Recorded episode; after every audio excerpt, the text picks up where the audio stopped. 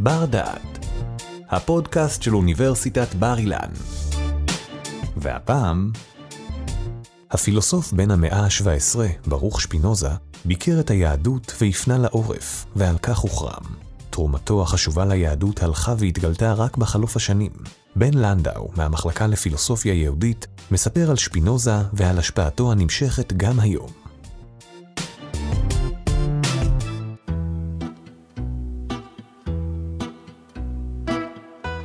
מן המפורסמות הוא שברור ספינוזה, אחד מגדולי הפילוסופים של כל הזמנים, הוחרם על ידי הקהילה היהודית באמסטרדם. החרם נחשב לתקף עד היום, ולמרות זאת, העיון במשנתו של ספינוזה יכולה לגלות לנו את החשיבות שלו ליהדות במעבר לעת המודרנית. בגזירת ירין ובמאמר קדישין אנו גוזרים חרם, נידוי, עלה ושמטה על ברוך דה ספינוזה, ובהסכמת האל יתברך וכל הקהל הקדוש הזה. ארור יהיה ביום וארור בלילה, ארור יהיה בשוכבו וארור בקומו, ארור בצאתו וארור בבואו, והשם לא ירצה לכפרתו, ותבער בו חמת השם וקנאתו.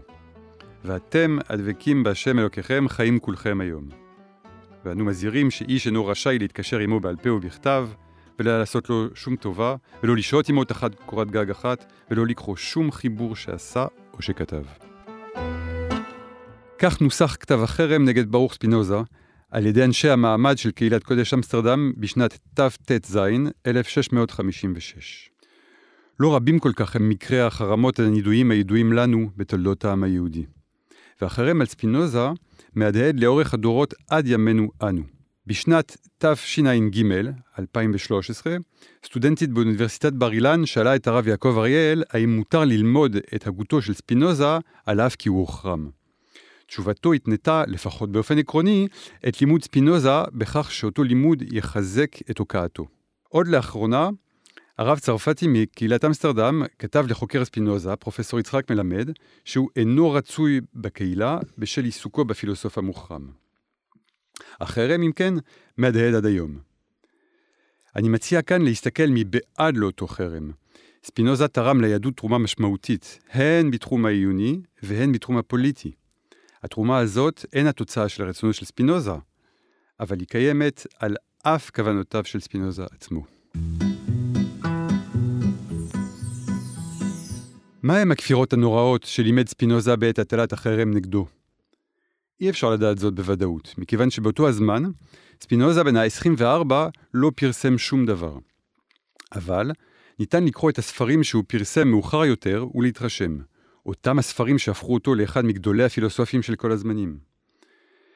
אין אפשרות ללמוד את תולדות הפילוסופיה בלי להקדיש פרק משמעותי לספינוזה. זאת בעיקר בזכות ספר האתיקה, ובמידה רבה גם בזכות המאמר תיאולוגי מדיני.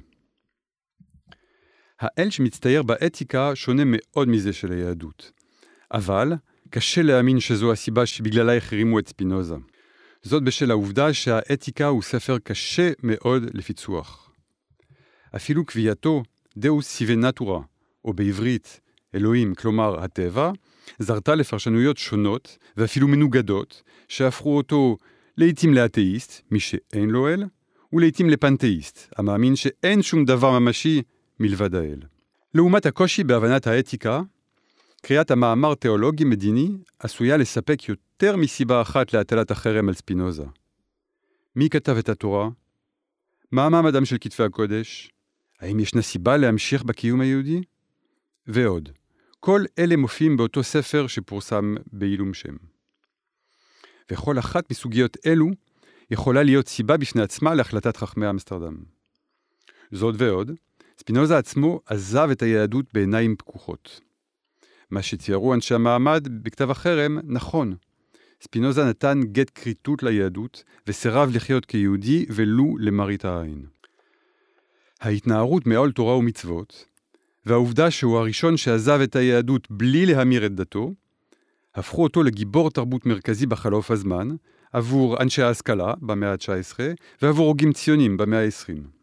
הם העריצו את הרוח החופשית ואת התרומה שלו לתרבות האוניברסלית דרך הפילוסופיה, הרחק מדימוי היהודי בגטו, כנוע ומכונס בעצמו. יוצא מכל זה, שספינוזה סימן יותר מכל דמות אחרת את קו השבר בין יהודים דתיים ליהודים חופשיים. ולמרות זאת, תרומתו חשובה מאוד ליהדות בעולם המודרני, לרבות היהדות הדתית. כמובן, תרומה, תרומה זו באה בעקיפין, ובניגוד גמור לרצונו. ובכל זאת, ניתן לומר שהוא הציל את היהדות. לא את היהודים, אלא את היהדות כרעיון. על מנת להבין את השינוי שהוא חולל בהבנת היהדות ובחשיבות של השינוי הזה, יש צורך להזכיר מה היה לפניו. ימי הביניים היו ימי הסינתזה וההמשגה. בתורה, בתנ"ך, אין עקרונות על. קיימות הצהרות כמו שמע ישראל או עשרת הדיברות, אבל המעמד המיוחד של אותם קטעים אינו מופיע בטקסט עצמו. הוא קביעה מאוחרת יותר, שנעשתה על ידי חז"ל והפוסקים. גם לחז"ל עצמם יש פה ושם הצהרת עקרונות, אבל בלי מחויבות למערכת אחת קוהרנטית. על ההצהרה המפורסמת של רבי עקיבא, ואהבת לרעך כמוך זה כלל גדול בתורה, יש מי שחולק כמו על כל דבר אחר כמעט. במקרה הזה, בן עזאי אומר, זה ספר תולדות אדם, זה כלל גדול יותר. כך גם לגבי ניסיונו של הלל לתמצת את כל התורה לכדי רעיון אחד, והוא, מה ששנואי עליך, אל תעשה לחבריך. הסיפור הידוע, בו הוא מסכים ללמד את כל התורה לגוי בזמן שהוא עומד על רגל אחת, מבקש לפאר את סבלנותו של הלל. אבל הוא אינו מדגיש בהכרח את העובדה שהלל צודק באשר לרדוקציה שהוא מבצע. העמדה הנגדית, זו של שמאי, מוצגת וממשיכה להתקיים. קיצורו של דבר, לחז"ל אין עקרונות על מחייבים. וזה לא מפתיע, בהינתן האמרה המפורסמת, אלו ואלו דברי אלוהים חיים. זהו רעיון שמקדש את ריבוי האפשרויות במקום לקבוע כללים נוקשים. לעומת זאת, ימי הביניים היו, כאמור, ימים של סינתזות. חכמי ימי הביניים ביקשו לנסח עקרונות. ספירת המצוות, מיונן, חיפוש אחרי טעמן וגם עיקרי אמונה. כל הדברים האלה נמצאים למשל אצל הרמב"ם. אם הוא נחשב לאחד מהחכמים החשובים ביותר של כל תולדות היהדות, זהו, בין היתר, משום שהוא עסק בכל אלה. אבל רבים אחרים לפניו ואחריו עסקו בחלק מהנושאים הללו. בין היתר, בניסוח עקרונות היהדות, כדוגמת רבי יוסף אלבו בעל ספר העיקרים. גם הצורך לתת דין וחשבון למגמות חיצוניות מאפיין את תור הזהב. בתקופת חז"ל, האינטראקציה עם העולם החיצוני הייתה מינימלית. היהדות הייתה בעיקר מרוכזת בעצמה, במעבר מעם היושב בארצו לקהילות בגולה שצריכות לעצב חיים בתודעה של מיעוט בארצות נוחיות. לעומת זאת, תור הזהב מזמין את חכמיו להגיב לאתגרים שהציב העולם, במיוחד הפילוסופיה היוונית בלבושה הערבי. גם כאן, הכוכב הגדול הוא הרמב"ם. ואין זה מקרה. יכולות הסינתזה המופלאות שלו, שהובילו אותו למיין בצורה שיטתית את המצוות, ולהעמיד את היהדות על 13 עיקרים, הן אלה שאפשרו לו להציע את הדיאלוג הפורה ביותר והמעמיק ביותר בין תורה לבין פילוסופיה. אבל הצלחתו של הרמב"ם היא גם כישלונו. כי בתקופתו, פילוסופיה היא מילה נרדפת לאריסטוטליזם. בשינויים קלים לעומת המקור, הפילוסופיה של אריסטו משלה בכיפה מהעת העתיקה ועד המאה ה-16, כך שמפעלו ההגותי של הרמב"ם, כניסיון ליישב את התורה עם תובנות השכל, נבנה על אדני הפילוסופיה הזאת. זה נכון לגבי מורה נבוכים, משליך על עיקרי האמונה, ואפילו משליך על ההלכה כפי שהוא פוסק אותה בהלכות יסודי התורה. אבל, אחרי אלף שנות שלטון, תמונת העולם של אריסטו התמוטטה. ואיתו, כמגדל קלפים, קרסו הבניינים התיאולוגיים שנבנו עליה ושהתגלו כראויים. בעולם הנוצרי, המאבק של הכנסייה נגד גלילאו ואחרים מעיד על עומק המשבר שפקד אותה עם קריסת תמונת העולם של אריסטו. כאן, בהקשר היהודי, נכנס ספינוזה. הוא הכניס במאמר תיאולוגי מדיני מתקפה שלוחת רסן נגד הרמב"ם ושיטתו. שיטה שדורשת הרמוניה גדולה בין התורה לבין האריסטוטליזם. על השיטה הזאת, ספינוזה, בפרק 7, כותב אנו מפריחים את דעתו של הרמב"ם כדעה מזיקה, חסכת תועלת ובטלה. התורה, כך הוא הסביר, אינה עוסקת במטאפיזיקה, והניסיון למצוא במטאפיזיקה אינו רלוונטי כלל ועיקר. כל עניינה של התורה הוא חוק מדיני. לדידו של ספינוזה, החוק הזה אינו תקף יותר מהיום בו גלו היהודים מארצם. האמירה הזאת מציבה אותו כמובן מחוץ ליהדות. אבל במקביל, הפרדת הרשויות שהוא טבע בין תבונה לבין תיאולוגיה, סללה את הדרך לאפשרות להגות יהודית בעת המודרנית. כפי שהוא כותב בפרק 15 של המאמר, קבענו כדבר קיים ועומד שאין התיאולוגיה מחויבת להיות שפחה לתבונה, ולא התבונה לתיאולוגיה, אלא אחת-אחת שלטת בממלכתה. יש צורך בקיומם של שני התחומים האלה, התבונה והתיאולוגיה, בנפרד זה מזה, בלי שאחד יהפוך את השני למיותר. הקביעה הזאת, אחת מהמרכזיות בספר של ספינוזה, תשמש בסיס להוגים יהודים מאוחרים יותר. זה לא קרה ביום אחד כמובן. מאה שנים עברו עד שיהודי העז, בתור יהודי דווקא, להסתמך על ספינוזה. הראשון לעשות זאת היה משה מנדלסון. היהדות איננה דת הבאה מההתגלות, אם כי חוק הבא מההתגלות. זוהי תזה מרכזית של ספרו ירושלים. כך הוא מבדיל אותה מהנצרות. כך גם הוא מתמודד עם העובדה שאמיתות התבונה חייבות להיות אוניברסליות. הרי אין משמעות למתמטיקה יהודית או לפיזיקה יהודית. אלו תקפות בלי שום קשר לתורה. מה שמייחד את היהדות, שלשם כך ניתנה התורה, אלו המצוות. וגם אם מנדלסון אינו נוקב בשמו המפורש של ספינוזה, הרי שהד לתזה של הפילוסוף ההולנדי נמצא בבירור בדברי מנדלסון. התורה היא אכן, כמו אצל ספינוזה, החוקה של העם היהודי. ההבדל ביניהם נעוץ בכך שעבור מנדלסון, תוקפו של המצוות לא פג עם סופה של ממלכת יהודה. ונדמה שאת כל תולדות המחשבה היהודית המודרנית צריך לקרוא, בווריאציות שונות, לאור החלוקה הזו שמקורה בספינוזה, בין תבונה אוניברסלית לבין תיאולוגיה פרטיקולרית. לאור ההצלחה של המהפכה המדעית, אין מי שמבקש לקרוא את התורה על מנת ללמוד אסטרונומיה כדוגמה. השיטות שהולכות לכיוון הזה מבקשות לכל היותר להוכיח שאין סתירה בין תמונת העולם המדעית לבין הכתוב בתורה. אבל אי אפשר להתעלם מכך שמדובר במתן אישור למה שכתוב בתורה לאור גילויי המדע, ולא להפך. לא מעט גישות אפילו לא דורשות הרמוניזציה, אלא דוגלות בהפרדה. על עולם החומר חולשים חוקי הטבע, כפי שמגלות לנו הפיזיקה, הכימיה והביולוגיה, ואילו התורה עוסקת במשהו שונה לגמרי. הרבה הגויות יהודיות, מהרמן כהן בגרמניה, עבור דרך עמנואל לוינס בצרפת, ועד אברהם יהושע אשל בארצות הברית, רואות ביהדות בעיקר עניין במוסר או בצדק. אמנם, מול כל אלה עומד ישעיהו לייבוביץ', ודוחה גישות מעין אלה מכל וכול.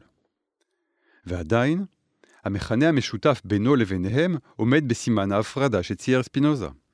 גם עבור לייבוביץ', עניינה של התורה הוא בקיום המצוות ולא במדע. ומה באשר להגות יהודית חילונית? גם כאן התשובה קשורה לאתיקה, לתחום המעשים. מהמהפכנים היהודים שראו בכינון חברה סוציאליסטית מימוש המוסר היהודי, שהוא-הוא תמצית היהדות, ועד מגילת העצמאות, המכריזה כי מדינת ישראל תהא מושתתת על יסודות החירות, הצדק והשלום לאור חזונם של נביאי ישראל. לאמור, מעבר לזכות קיום בסיסי, מעבר לחוף מבטחים ליהודי כל העולם, יהדותה של המדינה, לפחות במישור החזון שלה, באה לידי ביטוי במוסר הנביאים, או במילים אחרות, כשהיהדות נתפסת במהותה כבעלת מסר בתחום המעשי ולא בתחום העיוני. גם הגישה החרדית, הגורסת כי אין לו לקדוש ברוך הוא בעולמו אלא דלת אמות של הלכה, היא בת לאותה תפיסה של היהדות כדת של מעשים. את התובנה שהפכה נחלת הכל, דתיים כחילונים, אנחנו חייבים לספינוזה. מה שהוא דרש לגנאי, הבאים אחריו דרשו לשבח. בשלב זה, ניתן לשאול האם באמת ההישגים שספינוזה הוריש לנו במטאפיזיקה ובפילוסופיה חשובים עד כדי כך ונחוצים להמשכיותה של יהדות רלוונטית? ובכן, אין צורך לענות בחיוב לשאלות אלה על מנת להרגיש את חשיבותו של ספינוזה ליהדות ימינו. זאת משום שהמאמר תיאולוגי מדיני, כשמו, עוסק בשאלות של תיאולוגיה על מנת להסיק מסקנות בתחום המדיני. אמנם 15 הפרקים הראשונים של הספר מוקדשים לעיון בכתבי הקודש ובשאלה התיאולוגית, אבל חמשת הפרקים האחרונים דנים בפילוסופיה פוליטית, ולזה חותר כל הספר. המטרה המוצהרת של המאמר תיאולוגי מדיני מופיעה כבר בתת כותרת, שמכריזה מאמר תיאולוגי מדיני ובו קצת מחקרים המראים כי חופש העיון הפילוסופי לא זו בלבד שאפשר להעניקו בלא שינזקו יראת שמיים ושלום המדינה, אלא אדרבה, אי אפשר לבטלו בלי שיבוטלו עמו שלום המדינה ויראת שמיים עצמה. בניסוח פחות ספרותי, המאמר בא על מנת לבסס את החשיבות של חופש הדעה וחופש הביטוי. הכוונה של ספינוזה היא לתאר משטר המבוסס על אמנה חברתית, שיאפשר לכל אחד לחיות בשלווה ושלום. כפי שהוא אומר זאת בפרק החותם של המאמר, תכליתה האחרונה של המדינה אינה לנהוג שררה, ואף לא לרסן את הבריות ולהביאם אל תחת מרות הזולת, אלא לשחרר כל אדם מאימה, כדי שיחיה בביטחון ככל האפשר, כלומר, שיחזיק על הצד היותר טוב את זכותו הטבעית להתקיים ולפעול בלי נזק לעצמו ולזולתו. המשטר האידיאלי הזה אינו מיועד ליהודים דווקא, כפי שאנחנו כבר יודעים, אלא הוא בעל אופי אוניברסלי.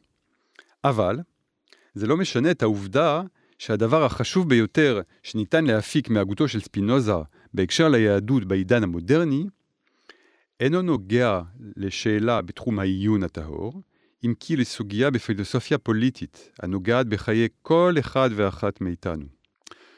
חופש העיון והביטוי הוא כמובן אחד מאבני היסוד של המשטרים הליברליים שאנחנו המודרניים רגילים אליהם. לא ייתכן משטר דמוקרטי ראוי לשמו בלי חופש דעה. האם התורה כיוונה לחופש כזה לכתחילה? מסיבות מובנות מאליהן, היהדות כמעט ולא התעסקה בפילוסופיה פוליטית במשך רוב שנות קיומה, כך שלא ניתנה תשובה מנומקת לשאלה זו. החזרה לפוליטיקה של היהודים, בעת המודרנית, נעשתה אחרי שהתביעה הזו של ספינוזה נעשתה לקונצנזוס במקומות מושבם של מרבית היהודים. ליתר דיוק, היהודים הורשו לחזור לפוליטיקה רק בעטיו של אותו החופש. כתוצאה מכך, חזרתם של היהודים למצב של ריבונות עם הקמתה של מדינת ישראל, נעשתה כשרעיון חופש הדעה והמצפון מובן מאליו. הפסקה הנושאת את השם אופי המדינה ומוסדותיה במגילת העצמאות, משקפת נאמנה את העובדה הזאת.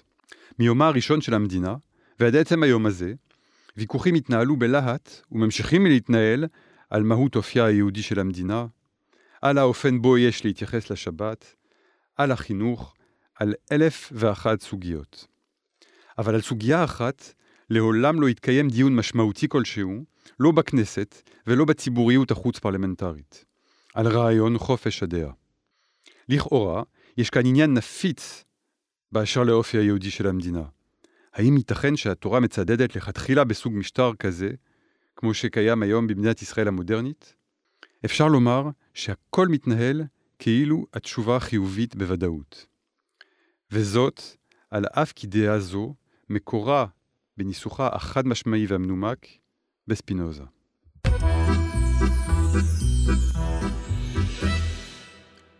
ספינוזה כתב דברים קשים על היהדות, והפנה לה עורף, ועל כך הוחרם.